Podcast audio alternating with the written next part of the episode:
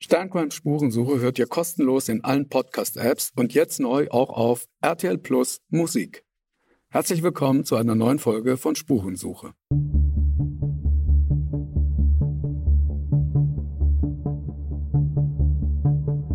Wie überführt man einen Mörder? Warum werden Menschen zu Tätern? Und welche Abgründe können in jedem von uns stecken? Im Sterncrime-Podcast Spurensuche erzählen Ermittler und Spezialisten über ihre spannendsten Fälle und die Herausforderungen ihres Berufes. Ein Mann verschwindet von einem Reiterhof in Schleswig-Holstein. Seine Frau meldet ihn als vermisst. Doch zwei Jahre später der Verdacht, wurde der Mann ermordet? Die Polizei durchkämmt den Hof. Mit dabei ist Eileen Job van Well. Sie ist forensische Anthropologin am Hamburger Institut für Rechtsmedizin. Mein Name ist Nikolas Büchse, ich bin Autor beim Stern und ich spreche mit ihr darüber, wo Mörder ihre Opfer verstecken, was Knochenfunde verraten können und wie sie nach dem Toten vom Reiterhof suchte. Ja, hallo, ich freue mich heute mit all den van Welt zusammenzusitzen, hier bei ihr zu Hause in Schleswig-Holstein. Moin, schön, dass ich hier sein kann. Ja, moin, hallo. Wir duzen uns hier, weil wir in Schleswig-Holstein zu Hause bei dir sitzen. Ja, genau. Und ich wollte mit dir über deinen Job reden, hatte mir vorgestellt, am besten ist es vielleicht, wenn du mal erzählst von einem Fall. Und zwar wurdest du doch einmal auf so einen malerischen Reiterhof bei Dithmarschen gerufen an der Nordsee. Ja, ganz genau. Ein ganz besonderer Fall. Also eine auch besondere Gegend, muss man sagen. Sehr, sehr hübsch dort. Damals war es so, dass die Itzehoer Polizei mich anrief und gefragt hat, ob ich an einem bestimmten Termin Zeit hätte und ob ich mir mit, äh, einen Reiterhof mit angucken könnte, weil ein Zeuge gesagt hatte oder erzählt hatte, dass dort möglicherweise ein Mann umgebracht worden sei, paar Jahre davor. Und diesen Mann habe man dort verbuddelt in einer Reithalle. Und dann denkst du erst in einer Reithalle, wie so eine Reithalle, ist ja merkwürdig. Und wenn man sich die Gegend so anguckt, du hast ja immer so Einsiedlerhöfe, das ist ja tonnenweise Gegend rundherum, liegen so ein bisschen für sich alleine. Natürlich, gerne, unbedingt, komme ich mit. Und ähm, sind dann auch mit einem ziemlich großen Aufgebot dort aufgelaufen. Auf diesem Hof gab es ganz viele Tiere, Schafe, Ziegen, Gefieh, also Federvieh ohne Ende und sind erstmal ein bisschen rumgelaufen und ähm, wir haben uns dann die Reithalle angeguckt, da sollte das ja sein, da hat der Zeuge gesagt, okay, hier sei das Opfer vergraben worden in dieser Reithalle. Die Reithalle war vollgestellt mit irgendwelchen Campern und mit irgendwelchen größeren Geräten und die mussten natürlich erstmal alle raus. Und äh, dann würde ich ja immer so rangehen, dass man sich erstmal den Ort anguckt. Du kannst ja überall gucken, rein theoretisch ist da so viel Gegend und Platz, also wenn man dort jemanden verbuddeln möchte, hätte man ja viele Möglichkeiten. Ja. Und erstmal ging es ja darum, um überhaupt zu gucken, ist da was dran, was der junge Mann da erzählt hat. Du denkst erst, das, das ist irgendwie eine Geschichte, ne? das kann eigentlich gar nicht sein. Aber gut, man geht der Sache natürlich nach. So, und als wir dann dieses ganze Gerät raus hatten, endlich aus dieser Halle, habe ich dann ja immer so einen technischen Zug an meiner Seite. Also ich bin ja nur ein ganz kleiner Teil dieser Organisation, es sind immer viele Leute dabei und äh, ich arbeite in der Regel dann mit dem technischen Zug der Polizei zusammen. Was sind das für Leute? Das sind einfach, das sind Polizisten, einfach Polizisten, die äh, so ein bisschen, die sind eigentlich dafür da, sozusagen das Grobe zu machen, sage ich jetzt mal ganz gemein und platt unheimlich tolle Kollegen. Und auch in dem Fall, die, kannte ich schon von vorher. Aus, äh, die kamen aus Eutin, meine ich. Die Truppe, ähm, mit denen arbeite ich ja häufiger mal zusammen, wenn wir in, irgendwo in Schleswig-Holstein unterwegs sind oder auch am, am Rand Hamburgs unterwegs sind. Das sind dann mal so die gleichen Leute, die du wieder triffst. Das ist eigentlich ganz angenehm. So, naja, auf jeden Fall habe ich denen dann gesagt, okay, pass mal auf, hier haben wir jetzt in der Reithalle äh, so lockeren Sand oben drauf und ohne, wenn wir den Sand nicht wegnehmen, sehen wir nichts. Was ich ja suche, erstmal ist eine Eingrabung. Ich möchte ja wissen, okay, es wurde gesagt, das Opfer wurde vergraben, also suche ich das Grab. Und das Grab kann ich äh, finden, indem ich mir die Bodenverfärbung angucke. Alles, was Menschen machen, ist eher eckig und nicht rund, um es mal so zu sagen. Wenn er ein Mensch äh, eine, eine Grube gräbt, um einen Leichnam zu beseitigen, als Beispiel würde ich annehmen, erstmal, dass er das eher eckig macht und nicht rund macht. Mhm. Also ja. schulterbreit und ja. meinetwegen zwei Meter lang. Das ist das, was man vielleicht suchen würde, äh, weil das machen Tiere graben nicht eckig. Tiere machen keine eckigen ähm, Löcher, sag ich mal so. So, naja, auf jeden Fall haben wir dann, habe ich gesagt, okay, erstmal muss das Lose runter. Und dann haben die Jungs sich in äh, Schulterschluss hingestellt und haben dann den Boden abgezogen mit einer Schaufel. Also Was heißt Boden abziehen? Genau, mit einer Schaufel einfach sozusagen das Lockere runtergezogen, ja. abgekratzt von dem härteren Boden. Da oben ist der Boden sehr, sehr hart, eigentlich so dass man das eigentlich ziemlich gut machen kann. Und man schiebt, das ist ein bisschen anstrengend natürlich, aber man schiebt es einfach weg und nach ich sage jetzt mal nach einem Viertel der Halle, als sie fertig waren, konnte man genau das sehen, was wir gesucht haben, nämlich das Rechteck, was da war, schulterbreit, zwei Meter lang und ich sage, gut, jetzt könnt ihr aufhören. Das kann man dann einfach sehen. Man sieht das in der Bodenverfärbung. Du kannst sehen, dass es erstmal sich ein bisschen unterscheidet in der Farbe. Also der anstehende Boden, der rundherum ist, mit dem, was das Viereck ist oder das Rechteck ausmacht im Prinzip. Und die Konsistenz, das Sediment ist anders. Das ist weicher. Das ist nicht mhm. ganz so hart wie der Rest. Weil da ja schon mal ein Loch gegraben wurde, dann schmeißt du das alles, was drin war, zur Seite und packst es wieder zurück. Und damit wirst du es nie so festkriegen wie den anstehenden Boden, wo du das Loch reingemacht hast. Das kann man eigentlich erstens gut sehen und zweitens kann man es in der Kelle auch gut spüren wenn man rüberzieht. Ja. Also ich arbeite ja so wie Archäologen arbeiten, habe das auch gelernt, habe damals während meiner Ausbildung ähm, auch Archäologie studiert, von Frühgeschichte genau, um das Graben zu lernen. Ist ja nicht so, dass man sich einfach hinsetzt mit der Kelle in der Hand und ein bisschen im Dreck rumschabt. Das muss man einfach wissen, so geht es nicht. Man muss es schon ein bisschen mit Verstand machen oder mal gemacht haben. Und die Prinzipien oder die Technik ist genauso, wie jemand äh, graben würde, der archäologisch irgendwas ausgräbt. Ich bin nicht ganz so genau und habe nicht ganz so viel Zeit. Das ist nämlich das Problem, wie jetzt ein Archäologe, der vielleicht eine Woche an so einem Grab arbeiten kann. Ich muss es immer ein bisschen schneller machen, aber muss es so gut machen, dass alle Spuren äh, noch erhalten bleiben, dass ich die Spur nicht zerstöre, weil darum geht es ja. Ich habe also diese Grube, muss dann gucken, was ist denn in der Grube? Kann ja auch eine Müllgrube sein oder ja. so. Jetzt muss ich natürlich gucken, ist da jetzt wirklich ein Leichnam drin, ja oder nein? Und das war in Dampflied auch so. Habe mich dann also hingesetzt und dann gehe ich immer so vor, dass ich ein Ende mir vornehme, ein Stirnende, egal welches, und grabe mich sozusagen oh, in die Tiefe. Nehme alles weg, was weich ist, um es mal so zu sagen, und lass dann sozusagen die, den, den Rand stehen. Also so ein bisschen nach natürlichen Schichten, ja. könnte man sagen.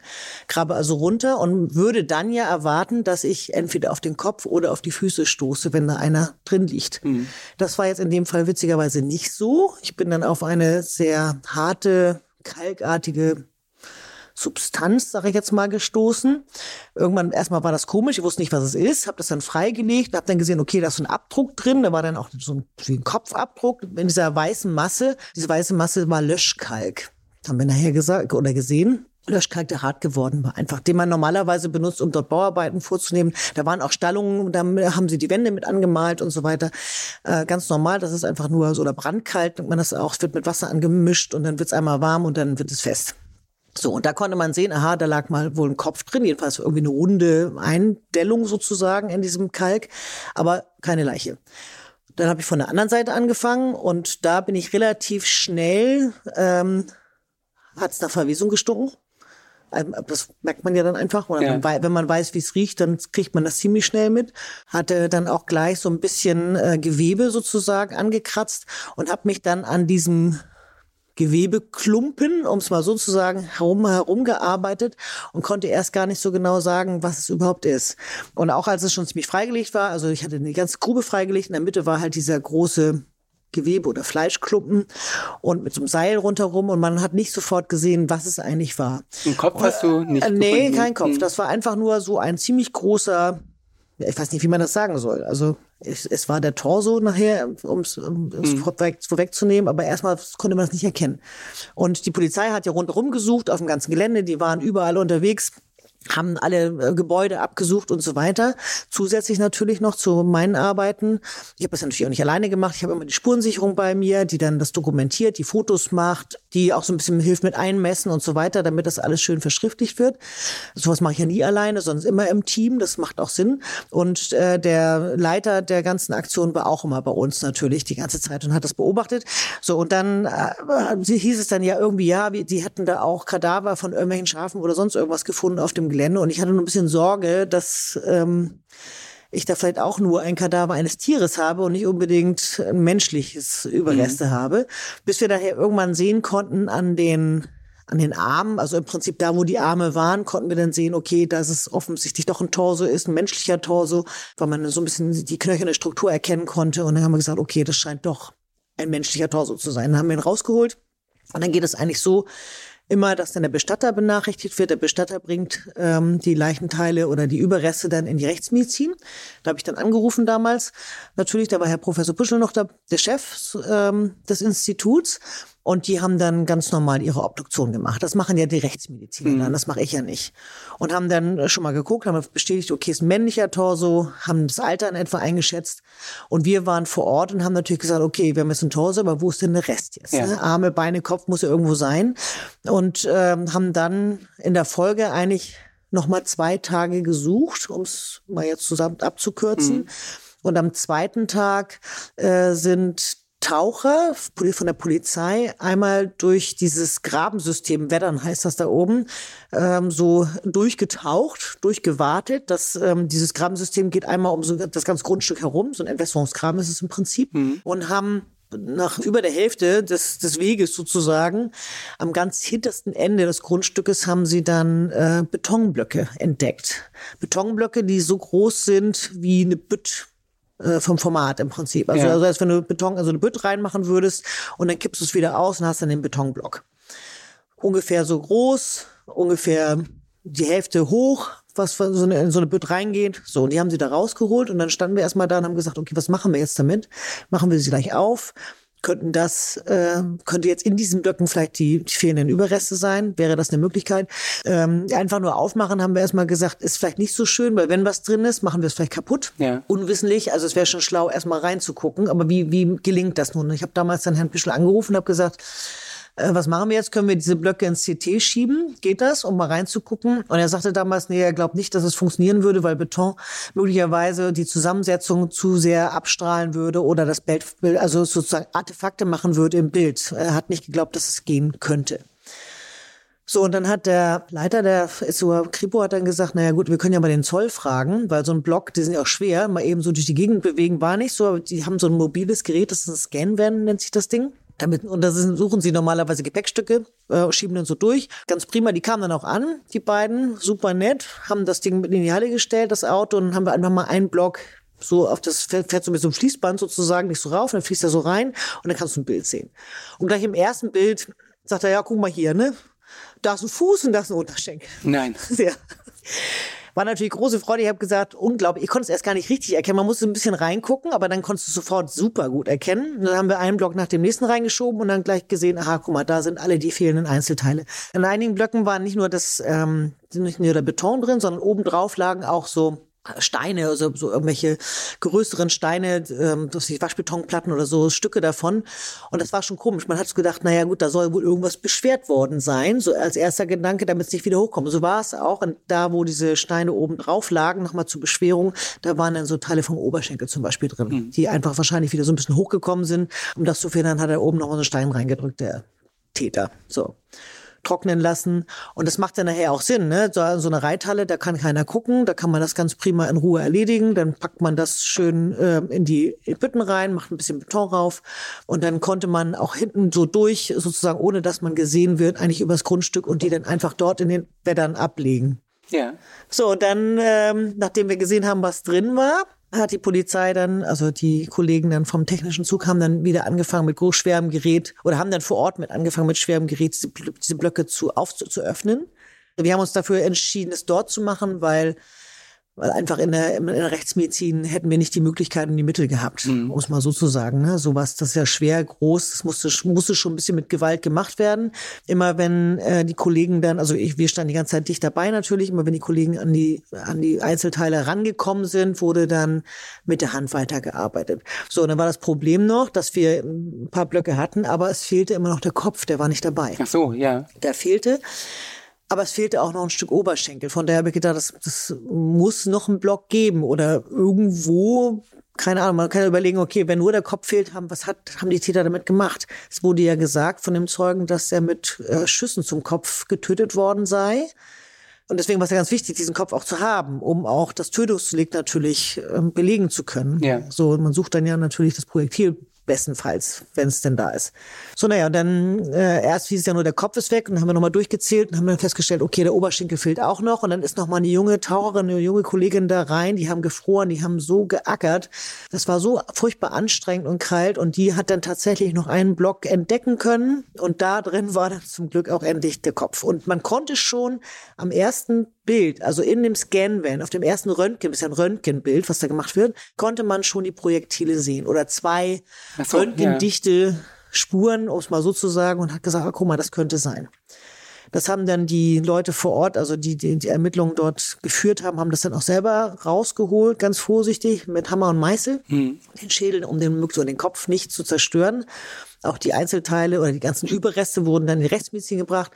Da haben dann die Rechtsmediziner wieder ihre Obduktion durchgeführt und haben dann als erstes natürlich gesehen, dass ähm, die Leichenteile also wie sie durchtrennt waren, war natürlich wichtig zu gucken, ne? mit welchen Instrumenten wurde, wurde, wurde der Leichnam zerteilt, Säge, Axt, kann man irgendwelche Spuren erkennen. Das ist ja mal ganz wichtig nachher auch für die, für die späteren Verhandlungen dann vor Gericht, dass man sagen kann, okay, das sieht so und so aus, das und das ist hier passiert. Und dann wurde er, hat man Tätowierungen erkennen können in den Oberarmen, so, die sehr, hm. sehr markant waren. Und dann gibt es natürlich Vergleichsbilder. Es war natürlich die Frage, handelt es sich jetzt hier um den Vater der Familie? So wie der Zeuge ja berichtet hat, äh, handelt es sich um die Person, ja oder nein? Und anhand der Tätowierung konnte man schon sagen, dass er es wohl war. Und schlussendlich wird sowas ja mal genetisch dann nachher nochmal bestimmt. Einfach mhm. nochmal, um sicher zu gehen, logischerweise, ne? ob er es jetzt war oder war es. Genau, also es war ja der Hintergrund des Falles genau. war, dass der Mann, 41 Jahre alt, war vermisst gemeldet worden mhm. von seiner Frau. Genau, war und, vermisst geworden von seiner Frau. Und zwei Jahre lang hat auch keiner was Anderth Böses dahinter oder? Nee, anderthalb Jahre also, etwa, ja. genau, hat keiner was vermutet, nee. Die haben gesagt, er ist nach Polen zurück zu seiner Familie, der ist nicht mehr hier kann man ja machen. In Deutschland kann man ja gehen, wenn man nicht mehr da leben möchte, ohne jemandem Bescheid zu sagen. Sowas ist ja erlaubt. Ja, ja genau. Und äh, aber die die Tochter des Hauses, die hat damals äh, offensichtlich so habe ich die Geschichte eben berichtet bekommen, hat ähm, wohl mitgeholfen bei der Tat, hat ihren Vater in ein Zimmer gelockt, so wird es jedenfalls, so habe ich es jedenfalls wahrgenommen. Und äh, da hat der neue Freund und neue Lebenspartner der Mutter in einem Hinterhalt gewartet und ihm dann von hinten in den Kopf geschossen. Ja. Die Motivation ist natürlich, gut, das weiß man nicht, weiß ich nicht, aber es mhm. gibt natürlich verschiedene Möglichkeiten, warum man sowas tut. Danach wurde der Leichnam halt in dieser Halle offensichtlich begraben.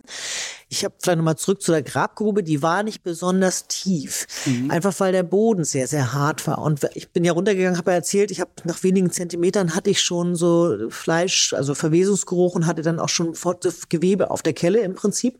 Und so der war ein stattlicher Mann, war ordentlich kräftig, groß.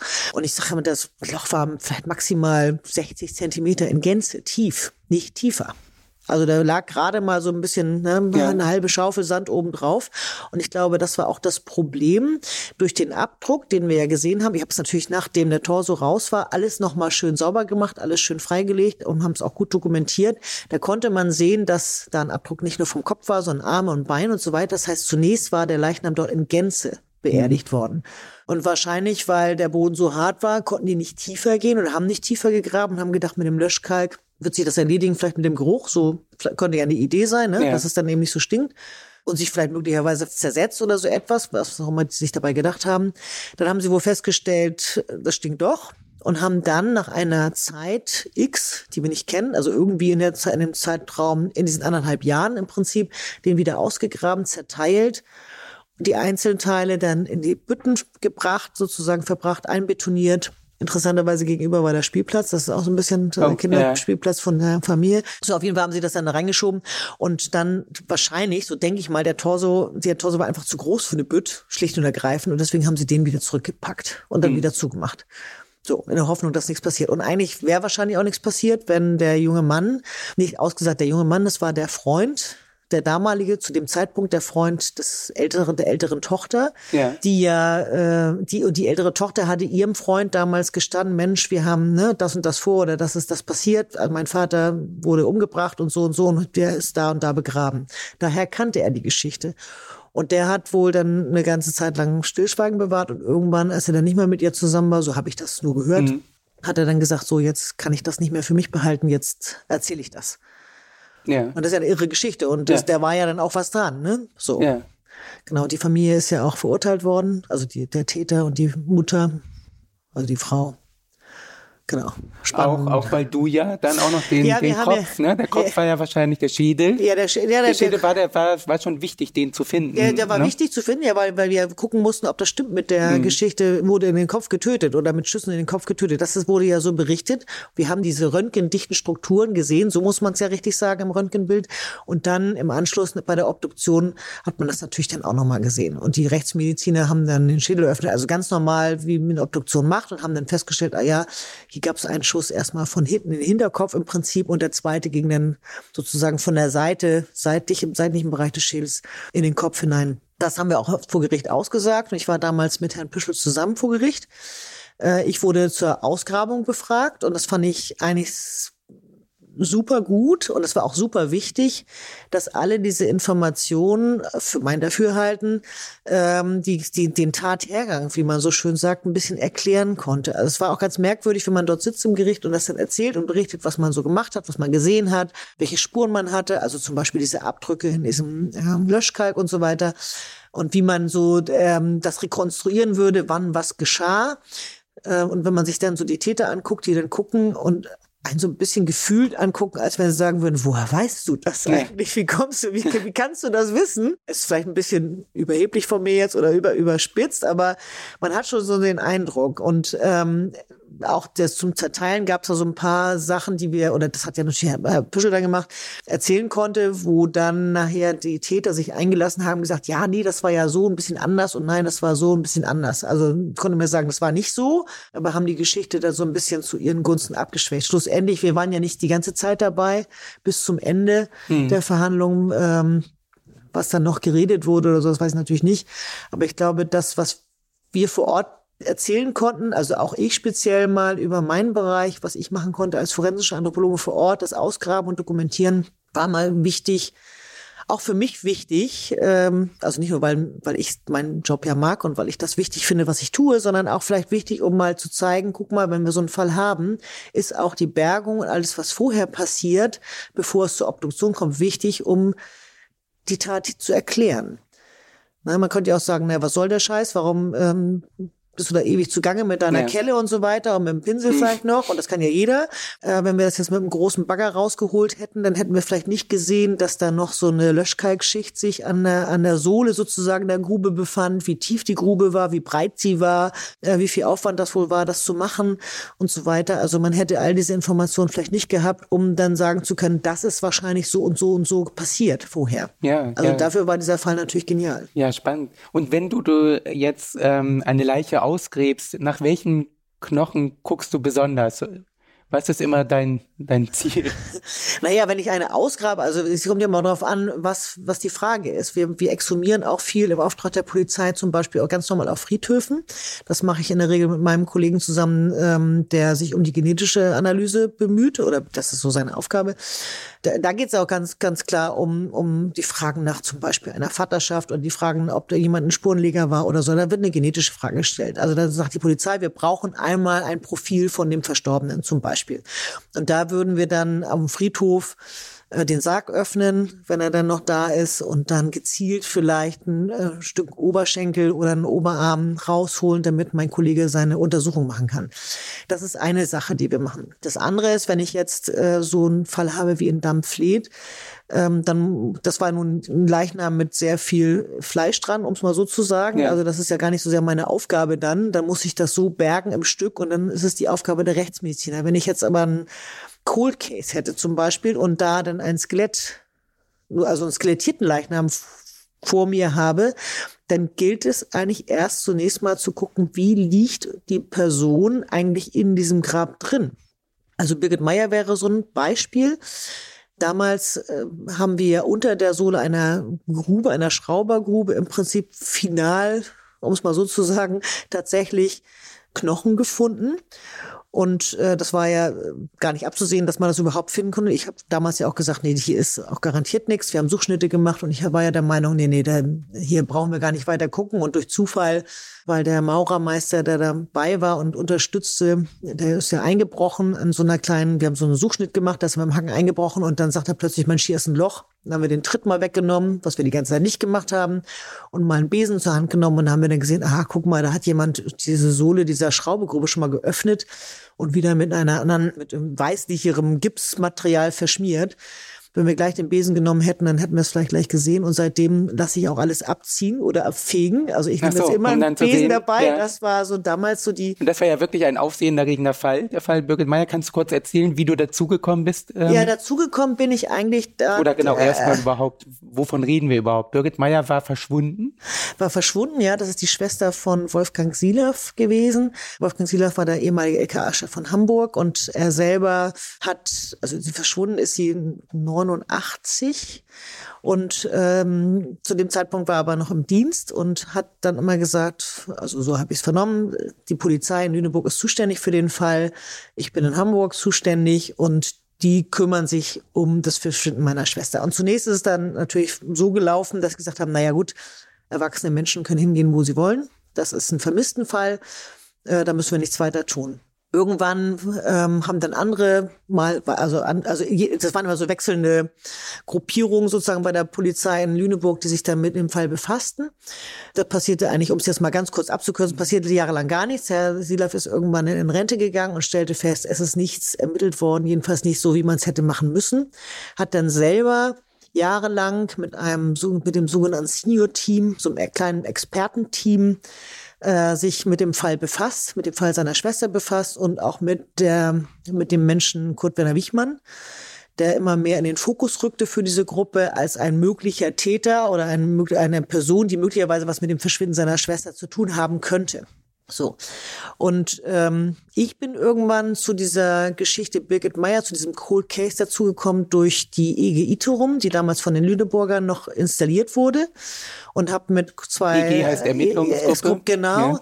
genau. Ähm, habe dann mit drei Kollegen, eine, eine Kollegin aus äh, Lüneburg und zwei Kollegen aus Rothenburg zusammen also ich nicht zusammen, aber die haben das übernommen und die haben mich dann irgendwann beauftragt ähm, zu graben. Und zwar war die Idee, also die sind schon irgendwann drauf gekommen, dass möglicherweise der Kurt Werner Wichmann tatsächlich etwas mit dem Verschwinden zu tun haben könnte, weil sie nach langer Recherche durch die Akten haben sie dann irgendwann Hinweis gefunden, dass dort wohl Handstellen gefunden worden sind bei einer Durchsuchung des ehemaligen Wohnhauses von Kurt Werner Wichmann und diese Handschellen sind nach Hannover gebracht worden, äh, weil dort vermutlich Blutanhaftungen sich drauf mhm. befunden haben. Und da wollte man natürlich damals gucken, kann man da irgendwie was mitmachen.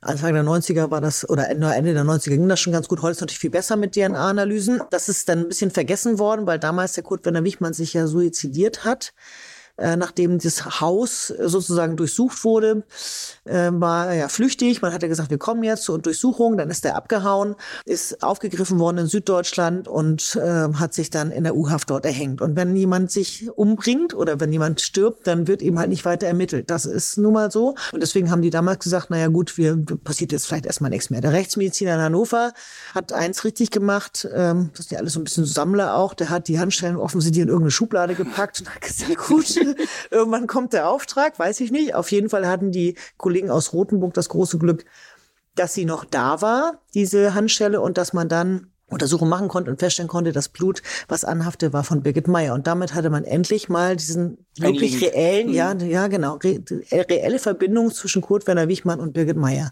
Daraufhin haben die mich dann gefragt, die Kollegen, ob wir nicht ein paar Gräber auf Friedhöfen mal heben können. Der Kurt Werner Wichmann war Friedhofsgärtner zu Lebzeiten. Und äh, die Idee war, möglicherweise hat zu dem Zeitpunkt des, äh, des Verschwindens von Birgit Meyer haben Gräber offen gestanden, von denen Erkenntnis hatte, so dass man dann quasi in der Nacht dorthin geht, einfach ein bisschen tiefer gräbt, Leichnam rein, nächsten Tag kommt der nächste Sarg drauf, fertig. Mhm. So, das ist eine schlaue Idee. Ja. Das haben wir dann auch gemacht. Ähm, sechs Gräber insgesamt habe ich mit ausgebuddelt und bei keinem einzigen konnten wir halt Überreste entdecken.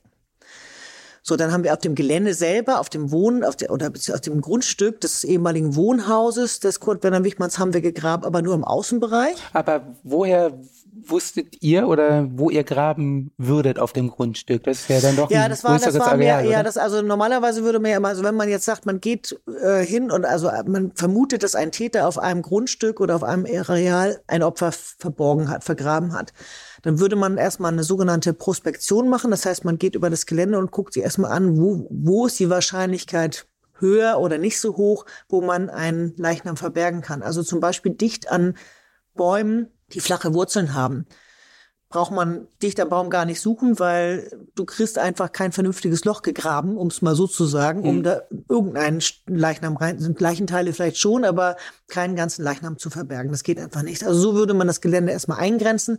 Man kann natürlich auch noch sagen, man macht äh, Georadar und Geomagnetismus. Das machen wir ja häufiger mal. Auch jetzt, wenn es zum Beispiel um Hilal geht, wurde das schon viel gemacht, dass große Areale erst von den Archäologen, die machen das mittlerweile, abgefahren werden, sozusagen mit ihrem Georadargerät oder mit Geomagnetismus, um zu gucken, hier sind Störungen, da ist irgendwas unter der Erdoberfläche, da lohnt es sich mal zu gucken damit man es einfach ein bisschen eingrenzt. Und im nächsten Schritt würde man halt hingehen und genau diese Bereiche freilegen und da in die Tiefe gehen und gucken, ist da was. Da brauche ich dann eigentlich immer eine Erklärung, wenn es nicht gerade der Leichnam ist, den wir ja suchen, was diese Störung ausmacht. Also zum Beispiel ein großer Stein kann ja. er sein oder vielleicht eine Müllgrube oder irgendwas. All das macht ja auch ein Signal. Also Georadar ist ja so ein bisschen so wie ein Son wie Sono, ne, so wie ein Ultraschall, äh, so dass man dann immer in die Tiefe geht und dann macht irgendein Gegenstand in, und er gibt ein Signal zurück und das würde man dann sehen. Und das kann aber eben, wie gesagt, alles sein. muss kein Leichnam sein. So, also so würde man prinzipiell rangehen, wenn man ein so ein Gelände absucht. Und so ähnlich haben wir das auch bei Kurt Werner Wichmann gemacht. Da sind wir allerdings ohne Georadar rum, rumgelaufen. Wir haben erstmal geguckt auf dem Gelände, okay, wo ist die Wahrscheinlichkeit groß, dass man einen Leichnam verbergen könnte oder was, man versucht ja immer zu sagen, was würde der Täter machen. Nun sind wir alle keine Täter und das ist mal ein bisschen schwierig, finde ich, sich da hineinzuversetzen oder zu versuchen zu sagen, okay, wie würde ich mich jetzt verhalten? Was würde ich jetzt wohl machen? Bei Kurt Werner Wichmann war es ja so, dass sie auf dem Grundstück selber, das war so ein, so, ein, so ein riesiger Wall im Prinzip auf der einen Seite des Geländes, da hatten die damals in den 90er Jahren ein Ford Probe, ein Auto rausgeholt äh, bei der ersten Untersuchung des ganzen Grundstückes. Und da kann man sich auch fragen, wie geht das denn? Weil im Grunde genommen hat man genau von der Straße aus auf diesen Wall geguckt. Wie, wie geht das so? Ja. Nun ist der aber Friedhofsgärtner und ich sage mal, das ist ganz einfach, der hat einfach Bauarbeiten gemacht also auf seinem Grundstück und hat guckt auch keiner hin tagsüber. Da bewegt halt Material und dann, tut, wenn er das nachts gemacht hätte, wäre es auffällig, aber tagsüber fällt doch keinem auf, wenn er irgendwas verschwinden lässt. So, also wir mussten dann also, haben dann gesagt, naja, Verberg einer Leiche, vielleicht irgendwie hinter einer Mauer oder vielleicht ein bisschen versteckt, dass die Leute da nicht so sehen. Und so haben wir uns Plätze ausgesucht. Und es gab natürlich Hinweise, die die Polizei ermittelt hat durch die Aktenrecherche und durch die Abschiedsbriefe vor allem von dem äh, Kurt Werner Wichmann, dass sie gesagt haben, hier könnte ein Bereich sein, der ist interessant. Dieser Bereich wird erwähnt in diesen Abschiedsbriefen, da könnten wir mal gucken. Aber wir waren, wie gesagt, nur außerhalb. Das haben wir dann auch gemacht. Eine ganze Menge Müll gefunden, Metallschrott ohne Ende. Was aber auch nicht verwunderlich ist, gerade auf älteren Grundstücken, da wurde ja gerne mal Müll verklappt. verklappt ne? ja. Wie tief habt ihr dann gegraben? Naja, so weit wie ich konnte. Also die haben ja. in dem einen Bereich, da habe ich ein Türblatt, Autotürblatt nach dem nächsten rausgeholt. So. Also da kann man nachher auch irgendwann mal sagen, okay, da sind so viel Metall ineinander verkeilt, darunter ist garantiert nichts. Und was man hm. dann natürlich so ein bisschen archäologisch quasi machen kann, wenn dann irgendwann eine Cola-Dose und dann haben wir mal geguckt, also die von der Spusi haben dann drauf geguckt und gesagt, okay, diese Cola-Dose ist von, keine Ahnung, aus den 50er, 60er Jahren. Ich sagte, dann sind wir jetzt schon an einem Horizont angekommen, da können wir ausschließen, ja. dass sie sich dort befindet. Ja. Ne? Einfach so stratigraphisch. Naja, und äh, dann, dann war da Schluss mit der EG-Iterum. Das wurde dann wieder eingestellt. Man hat ja keine weiteren, also man hat sie nicht gefunden, den Leichnam nicht gefunden. Und dann kam später, irgendwann später, Wolfgang Silauf auf mich zu und hat mich gefragt, also zum Gespräch gebeten, mich gefragt, ob ich mir vorstellen könnte, dort zu unterstützen. Er hätte dann vor, nochmal auf dem Grundstück zu graben und so weiter und ob ich mir vorstellen könnte, da zuzukommen. Mhm. Und ich gesagt, natürlich, auf jeden Fall sofort. Und dann haben wir erstmal haben uns zu einem Termin verabredet, haben vor Ort nochmal eine Besichtigung gemacht, haben so nochmal sozusagen eine Prospektion durchgeführt, sind auf dem Geländelauf rumgelaufen, haben uns nochmal angeguckt, wo wäre eine wahrscheinlich gute Stelle, wo man jemand vergraben könnte. Dann nochmal wieder im Hinblick auf die ähm, Briefe, die der Kurt Werner Wichmann geschrieben hat, geguckt, welche Bereiche wären jetzt besonders interessant weil Wolfgang Silav und sein Senior-Team haben sich schon sehr auf diese, haben gesagt, das muss irgendwie hier im Haus sein, das ist ganz wichtig, das haben wir rausgefunden, das, das muss hier irgendwie sein in der Nähe seines Hauses. Das war so ein Typ, der das unter Kontrolle haben musste in irgendeiner Form und äh, wir durften zu dem Zeitpunkt eben dann auch in das Haus hinein, also in die inneren Räume rein, zum Beispiel auch die Garagen. Die Familie, die dort gelebt hat, die war sensationell gut. Die hat alles ganz großartig mitgemacht, erlaubt. Die waren so zuvorkommen, haben Kaffee gemacht, wir Also, hatten Schokolade, da also es war auf alles. ihrem Grundstück dass wir, ja, genau, wir haben da gegraben, ja. genau, und trotzdem waren die also ganz bezaubert, ganz tolle Leute. Mhm. Und haben das auch speziell, die Tochter des ehemaligen Besitzers, den ich noch kennengelernt habe, der verstarb dann und die Tochter hat sich weiter drum bemüht. Also war ganz großartig. Die hat immer gesagt, ja, gerne macht und hat auch angerufen, wie es für das komisch ist. Also kommt bitte. So, naja, und dann haben wir da nochmal geguckt und haben gesagt, okay, also die Schraubergrube, das war für Herrn Silaf und sein Team, war das so der besondere Fokus. Da müsste was sein. Das Und war so eine in der Garage. in der Garage, genau, also Garage und dann einfach so, ne, wie man das sich vorstellt, also eine Grube, wo ein Bretter drauf und so weiter, die man wegnimmt, dann kann man da drunter sitzen und an seinem Auto rumschrauben. Nun war diese aber nicht besonders tief. Und deswegen haben die gesagt, na ja, es kann ja sein, dass da ein doppelter Boden ist. Vielleicht hat man da noch einen Boden drüber gemacht. Und ich habe gedacht, naja, klar, ich konnte mir das nicht so gut vorstellen, weil das sind ja so typische Häuser damals, so, so Art Siedlungshäuser und dann gab es noch einen Anbau, einen Anbau, einen Anbau, so und dann wurde immer was rangebaut und gerade die Gegend da, wenn man da einen Spaten in die Erde steckt, dann ist man durch die Mutter Erde durch und dann ist man in der Sandkiste angekommen. Da ist nur weißer, heller Sand, ganz, ganz fein, ne, fließt sofort weg. Und das war ja auch dort. Diese äh, Schraubergrube, da waren an den Rändern so Betadieplatten und die waren so ein bisschen kaputt und da rieselte schon dieser ganze helle Sand raus. Und das hatte die Tochter bemerkt und hat dann damals auch gesagt, Mensch, hier Polizei, da ist irgendwas, könnte sein, da rieselt irgendwas komisch.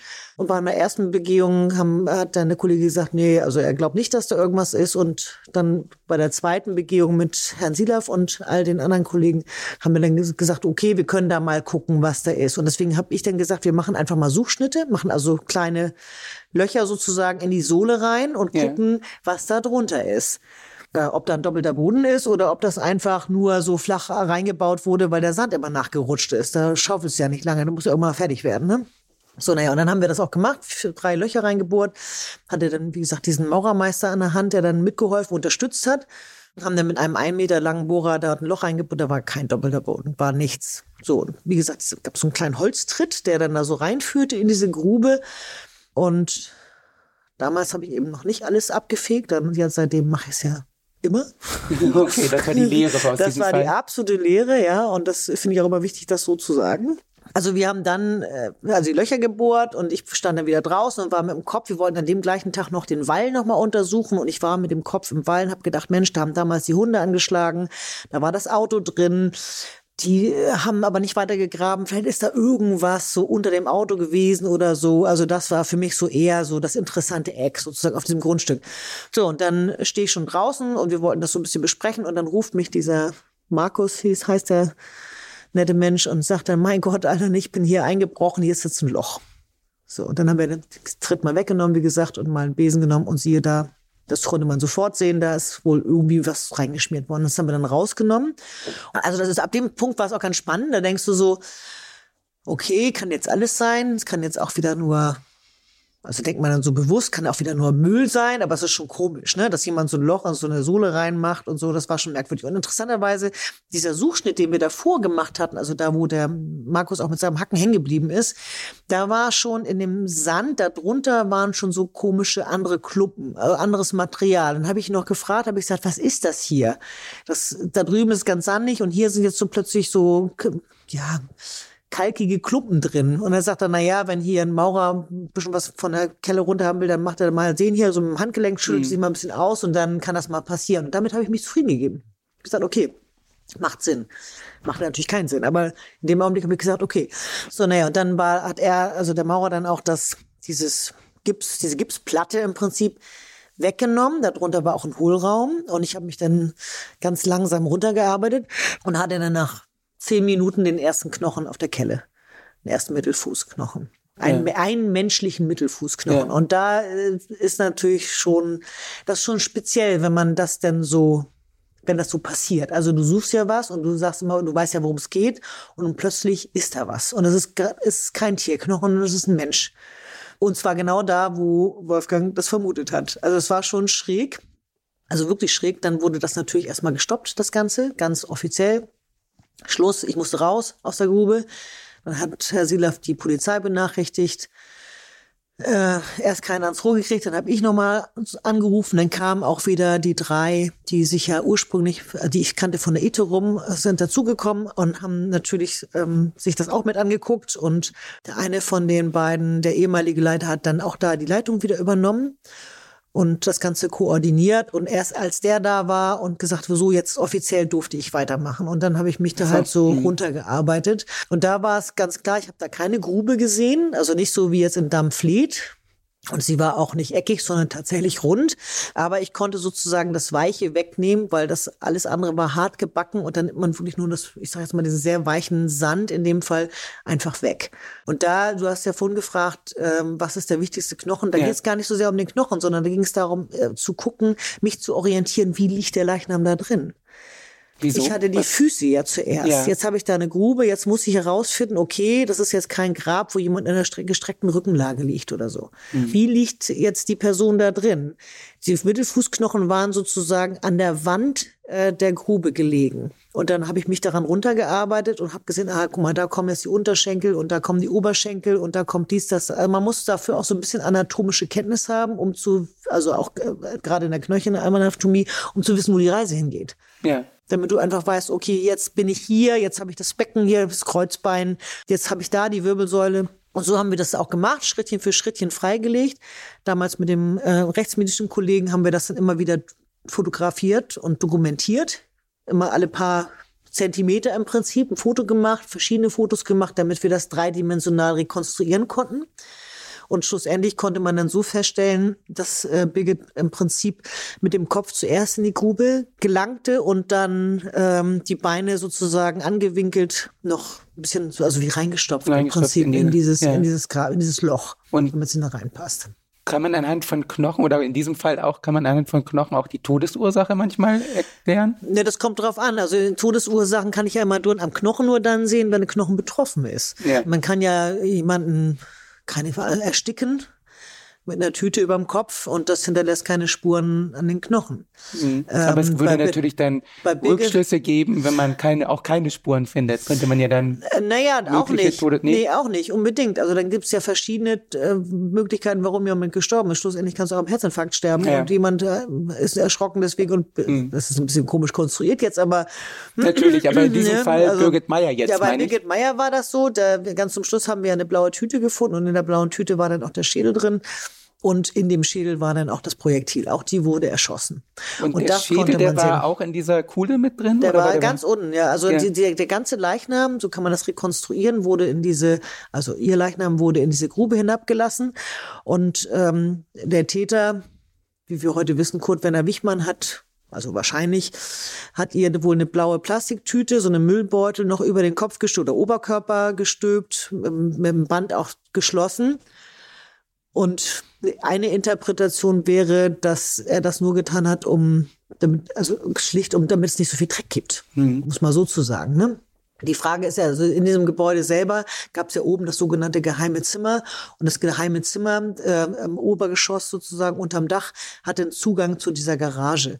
So. Könnte man natürlich vermuten, okay, der hat sich von oben runtergelassen oder zu einem für einen Zeitpunkt, einen gewissen Zeitpunkt liegen lassen müssen und nicht gleich äh, sozusagen vergraben können. Und um das äh, zu verhindern, dass es nun alles so viel Dreck gibt, wenn man jemanden in den Kopf schießt, dann hat, macht so eine Tüte vielleicht Sinn. Also es war jetzt, sah jetzt, also so habe ich es jedenfalls verstanden. Es sah jetzt nicht so aus, als wenn sie noch erstickt worden wäre oder so. Das hatte das, das war nicht der Sinn dieser Tüte. Aber man hat natürlich nachher im Röntgenbild und auch im CT haben wir gesehen, okay, da ist ein Projektil und das war eben auch eins im Kopf. Also sie ist erschossen worden. Ja. Das war ihre Todesursache. Da kann man das natürlich sehen.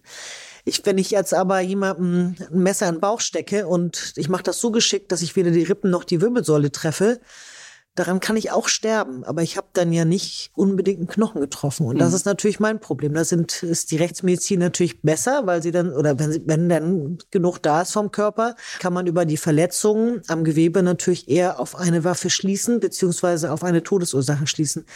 Wenn ich das nicht mehr habe, auch zum Beispiel kein Gewebe mehr auf dem, auf dem Schädel, keine Kopfschwarte mehr, dann ist es schwierig. Dann habe ich vielleicht dort ein Trauma, was ich sehen kann, vielleicht irgendwie nur so eine stumpfe Gewalt. Aber ich kann jetzt nicht so ohne weiteres sagen, ja, ja, das war jetzt genau dieser oder jene Hammer. Wenn ich ja. noch Gewebe dabei habe, könnte ich eher sagen, es könnte dieser oder jene Hammer sein, weil ich vielleicht noch ein Hämatom am Abdruck habe. Und dann könnte ich das eher rekonstruieren. Ansonsten habe ich einfach ein großes Loch im Kopf. Mhm. Das kann ich mit einem Stein oder einer Keule machen, ne? je nachdem. Klar. Das ist dann nachher fast egal, aber da wird es das dann schwierig. Was, was können denn Knochen dann erzählen? Was, was ähm, können Knochen sprechen? sprechen Knochen. wie, wie, flüstern Knochen zu dir? Sie flüstern gelegentlich. Also was können Knochen? Also na klar, ganz klassisch. Ähm, da unterscheidet sich die Arbeit einer forensischen Anthropologin nicht so sehr von der prähistorischen Anthropologin. Wir machen ganz klassisch ähm, Methoden zur Alters- und Geschlechtsbestimmung, dass wir erstmal sagen, okay, wir haben gucken nach geschlechtstypischen Merkmalen am Schädel und am Becken im ersten Schritt. Dann gucken wir nach äh, ähm, alterstypischen Veränderungen. Also entweder es haben wir ein junges Individuum, das heißt, wir haben da Wachstumsfugen, die wir be betrachten. Knochen wachsen ja und irgendwann verschließen sich Wachstumsfugen. Das tun die relativ regelhaft, nach so einem gewissen Zeitmuster sozusagen.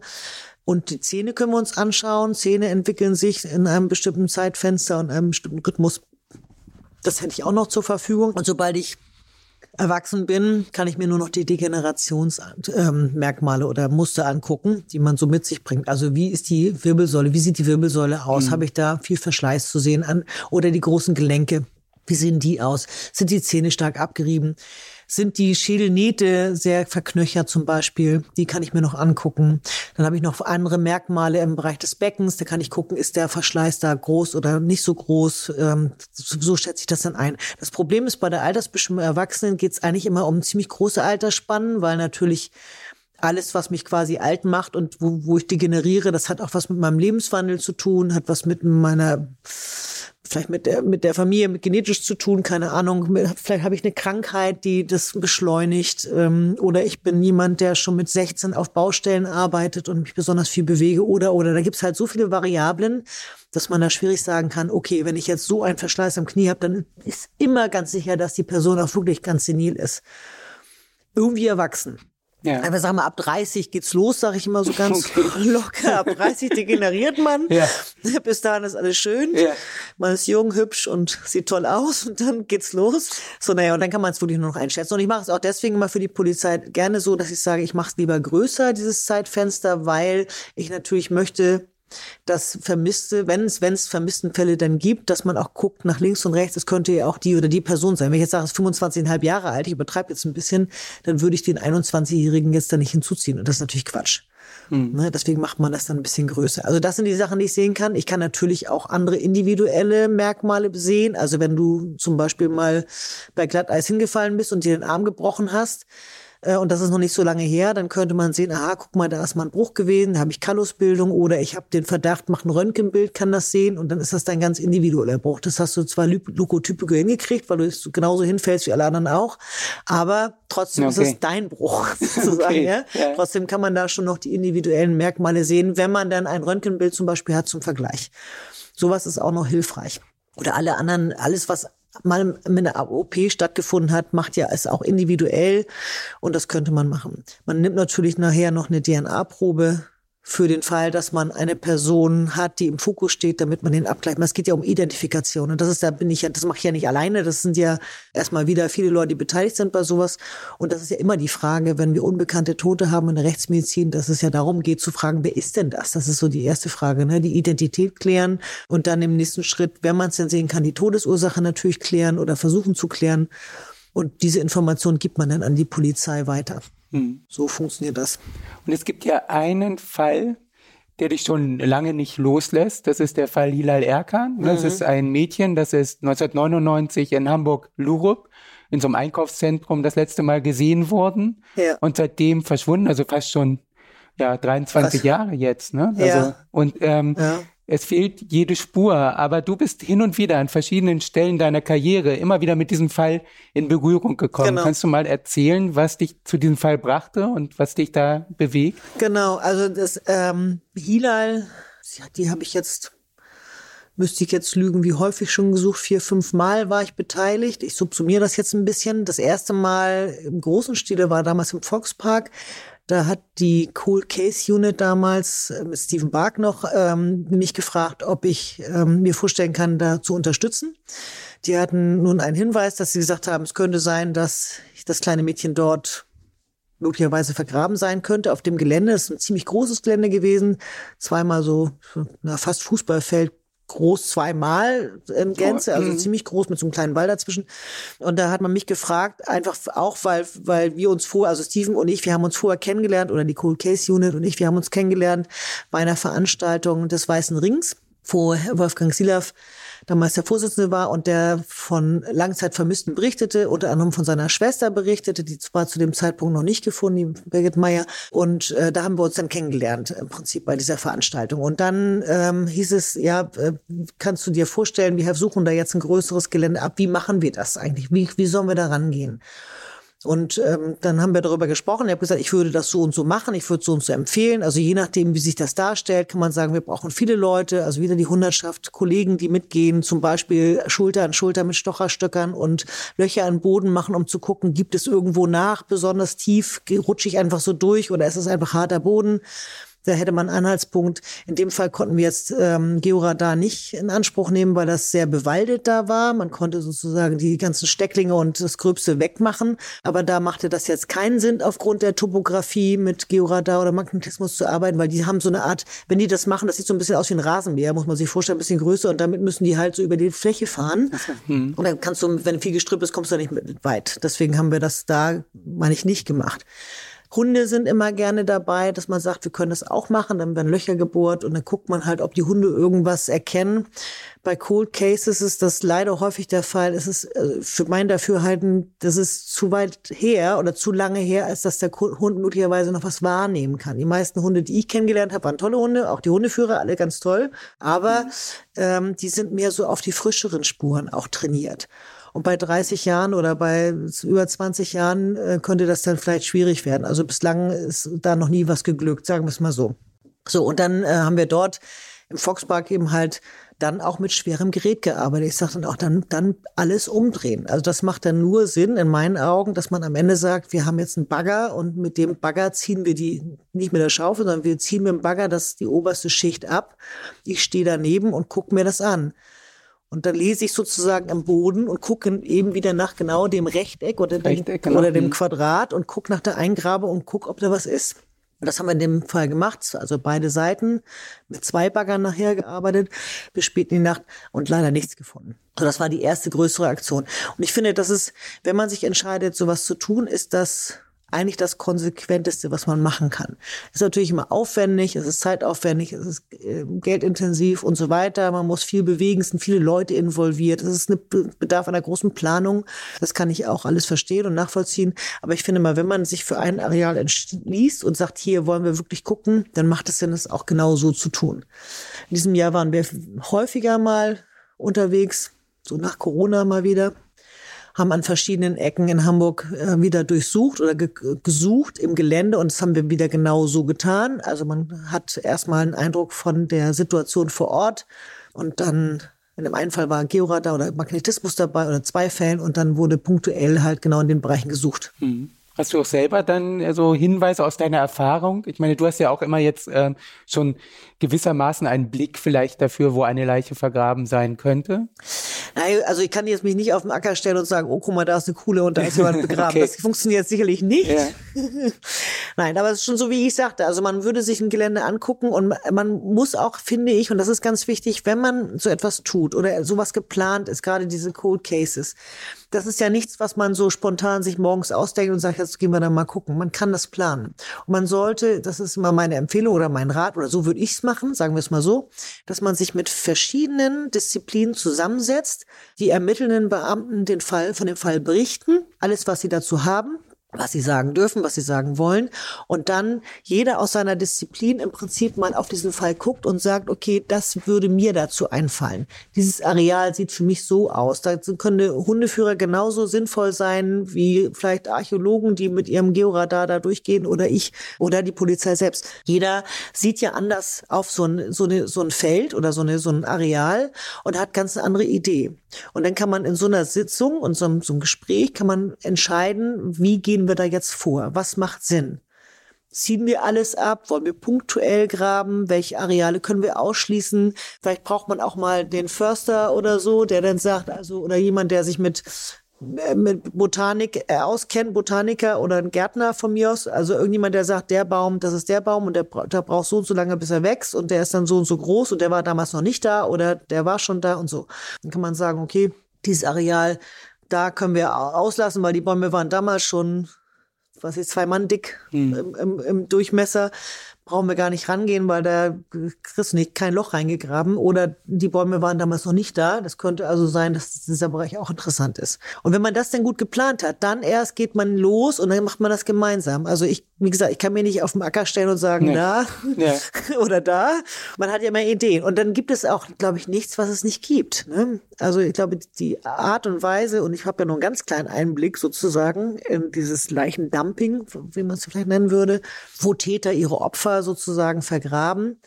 Und da gibt es bestimmt Sachen, auf die käme man erstmal so nicht. Mhm. Also wenn sie in der Erde sind und ich den Boden abgezogen habe und ich was sehen kann, dann, dann sehe ich das.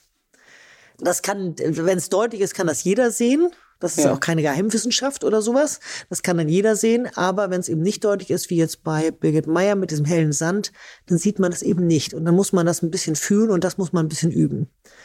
Und eine Kelle einfach so über die Erde kratzen, sagte ich ja schon mal, das funktioniert nicht. Das, das muss man schon mal gemacht haben, damit man auch, und das, darum geht's ja auch, den Befund nicht zerstört. Ich will hm. ja nichts kaputt machen. Hm. Wenn ich nachher zum Beispiel in einem Grab, da liegt jetzt eine Person drin und ich finde ein Projektil, dann möchte ich ja wissen, wo es liegt liegt es vielleicht einen halben Meter unter der Person oder da drüber oder genau im Brustkorbbereich. Das möchte ich wissen. Und das kann ich vielleicht nur dann gut herausfinden, wenn ich mir die Mühe mache und das sorgfältig ausgrabe. Du hast ja eben schon ähm, beschrieben, du hattest dann hin und wieder hast du auch mit Leichnamen zu tun, wo noch Gewebe dran ist. Du ja. hast den Verwesungsgeruch ähm, da auf dem Reiterhof beschrieben. Ja. Wie ist das bei dir? Ähm, wie gehst du damit um? Mit ähm, deine Arbeit mit Leichen. Professionell. Meine, professionell. Du redest ja auch so nüchtern darüber. Es ist jetzt nicht so, dass dich ein Ekel oder sowas überkennt. Nein. Oder? Also bis jetzt, nee, also ja. bis jetzt nicht. Natürlich muss, gehe ich damit professionell um. Das ist ein Job, den ich gelernt habe, den ich lernen wollte, wo ich auch bereit war, das zu machen. Ganz am Anfang ist es sicherlich so, wenn man damit beginnt, dann muss man natürlich für sich prüfen, kann ich das sehen? Kann ich das riechen? Wie, wie nehme ich das mit nach Hause? Ist das für mich ein Problem? Wenn ich zu Hause bin, denke ich da lange drüber nach. Und ähm, auch für einzelne Fälle meinetwegen, die mich da, die mir da begegnen. Und das ist bei mir alles nicht der Fall gewesen. Das konnte ich alles gut ab im Prinzip. Ja. Das war also nicht das Problem. Es gibt bestimmt ähm, Situationen, wo ich froh bin, dass ich quasi in Anführungszeichen Anthropologin bin und nur mit Knochen zu tun habe und nicht unbedingt mit allen möglichen Aggregatzuständen, die meine Kollegen ja haben zum Teil und damit arbeiten müssen. Aber im Zweifel hätte ich damit kein Problem.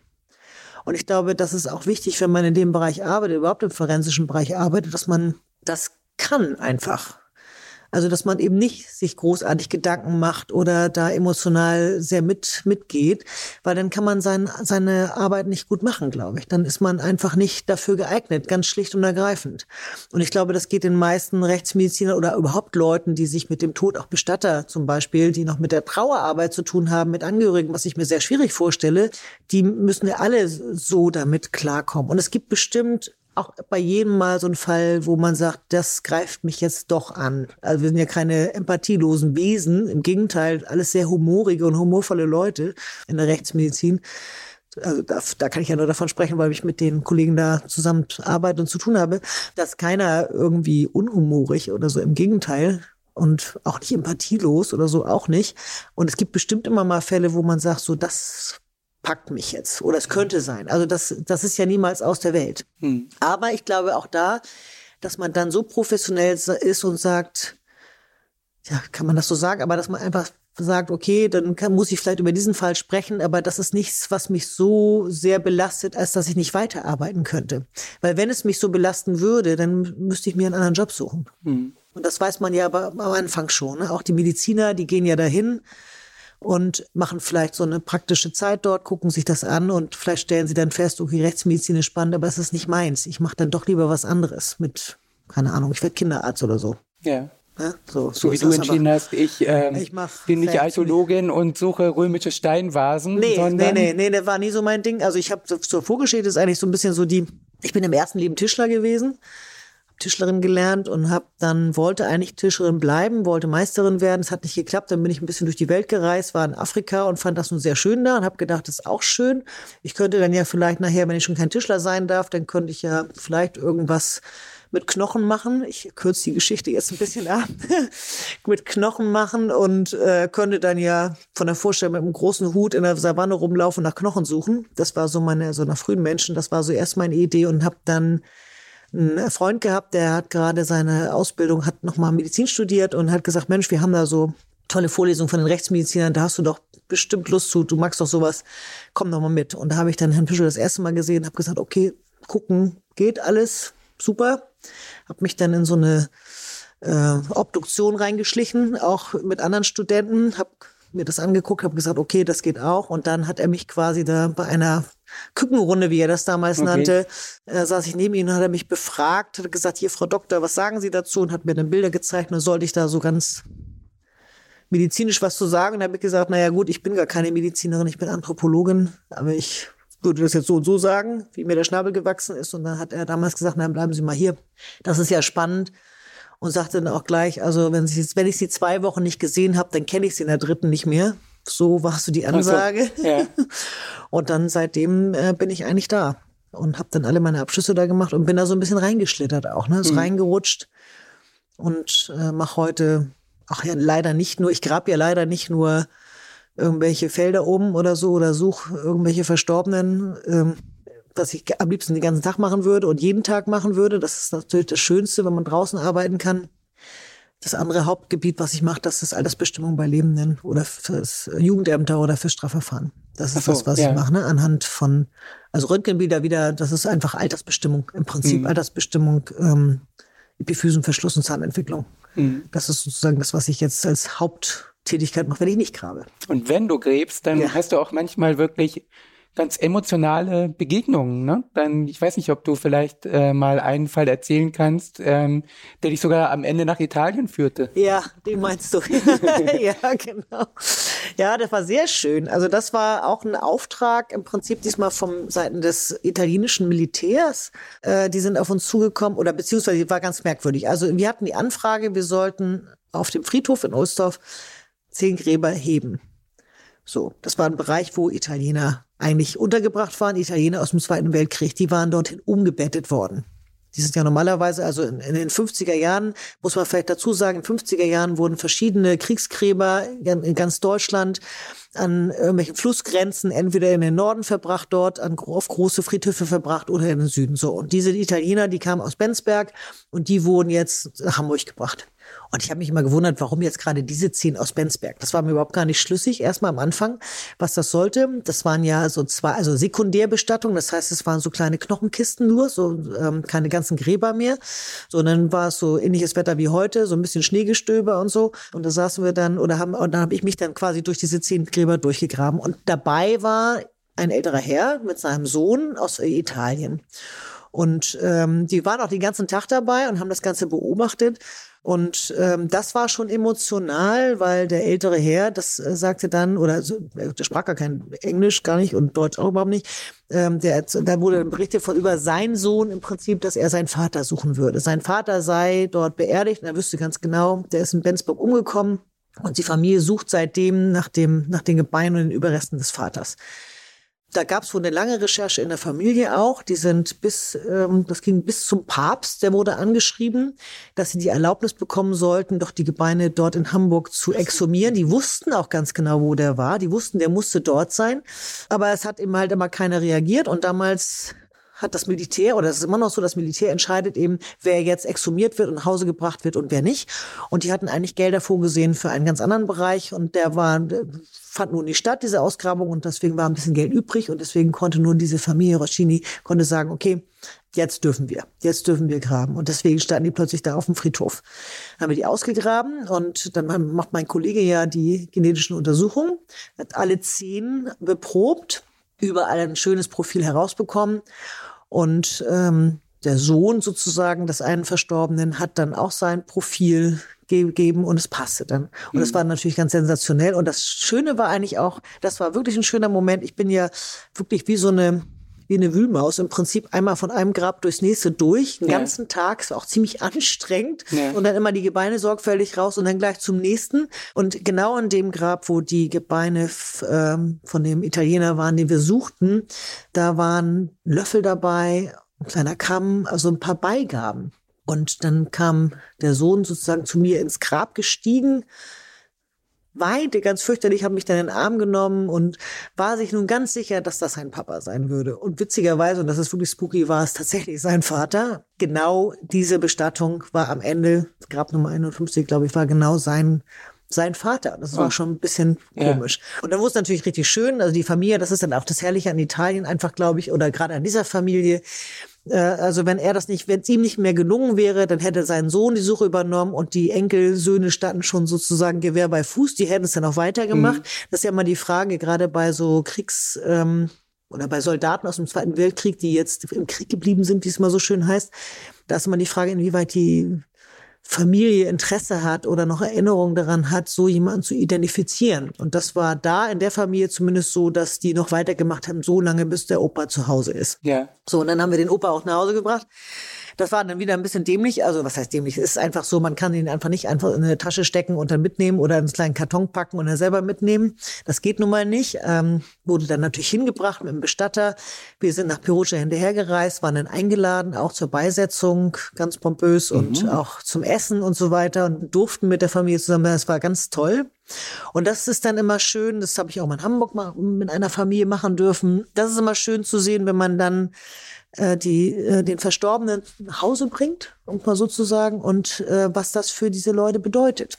Ja. Also für die Familie bedeutet, wie wichtig das ist. Und ich glaube, das ist etwas, was man immer sagen kann, das, was ich tue, gerade oder was nicht ich alleine, aber was, was so passiert in solchen Cold Cases ist, dass wenn der Leichnam oder der Verstorbene oder der Angehörige, je nachdem, wie man das sagen möchte, wieder zurückkommt zur Familie, das ist das aller, allerwichtigste für, für die Angehörigen. Zu wissen, wo ist mein Angehöriger? Was ist passiert?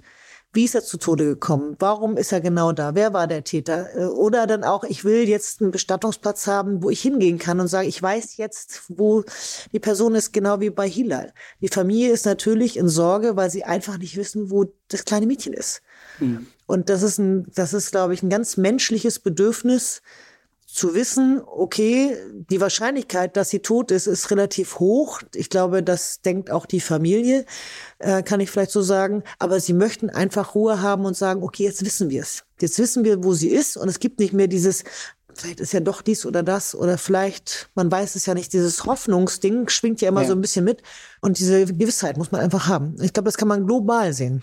Egal, wo das passiert. In Ruanda arbeiten wir ja auch eine ganze Menge oder haben immer mal mitarbeiten dürfen. Das ist genau das Gleiche nach dem Genozid. Die Leute möchten ihre Angehörigen bestatten. Sie möchten sagen, okay, das ist mein Angehöriger, der ist jetzt hier in diesem Memorial oder auf dem Friedhof. Ich weiß, wo er ist. Genau das Gleiche mit unseren, meine Großeltern, ne? das sind, sind Kriegsgenerationen. Da war es wichtig, dass sie wussten, wo der Vater, der Onkel, der Bruder ist oder wo er verstorben ist und wo die, wo die Überreste sind. Vielen, vielen Dank für das Gespräch. Oh, gerne. Herzlichen Dank. Sind wir schon fertig? und noch äh, ja viel Erfolg und dass du viel Aufklärung und Gewissheit dann in Familien noch bringen kannst. Ja, sehr schön. Danke dir.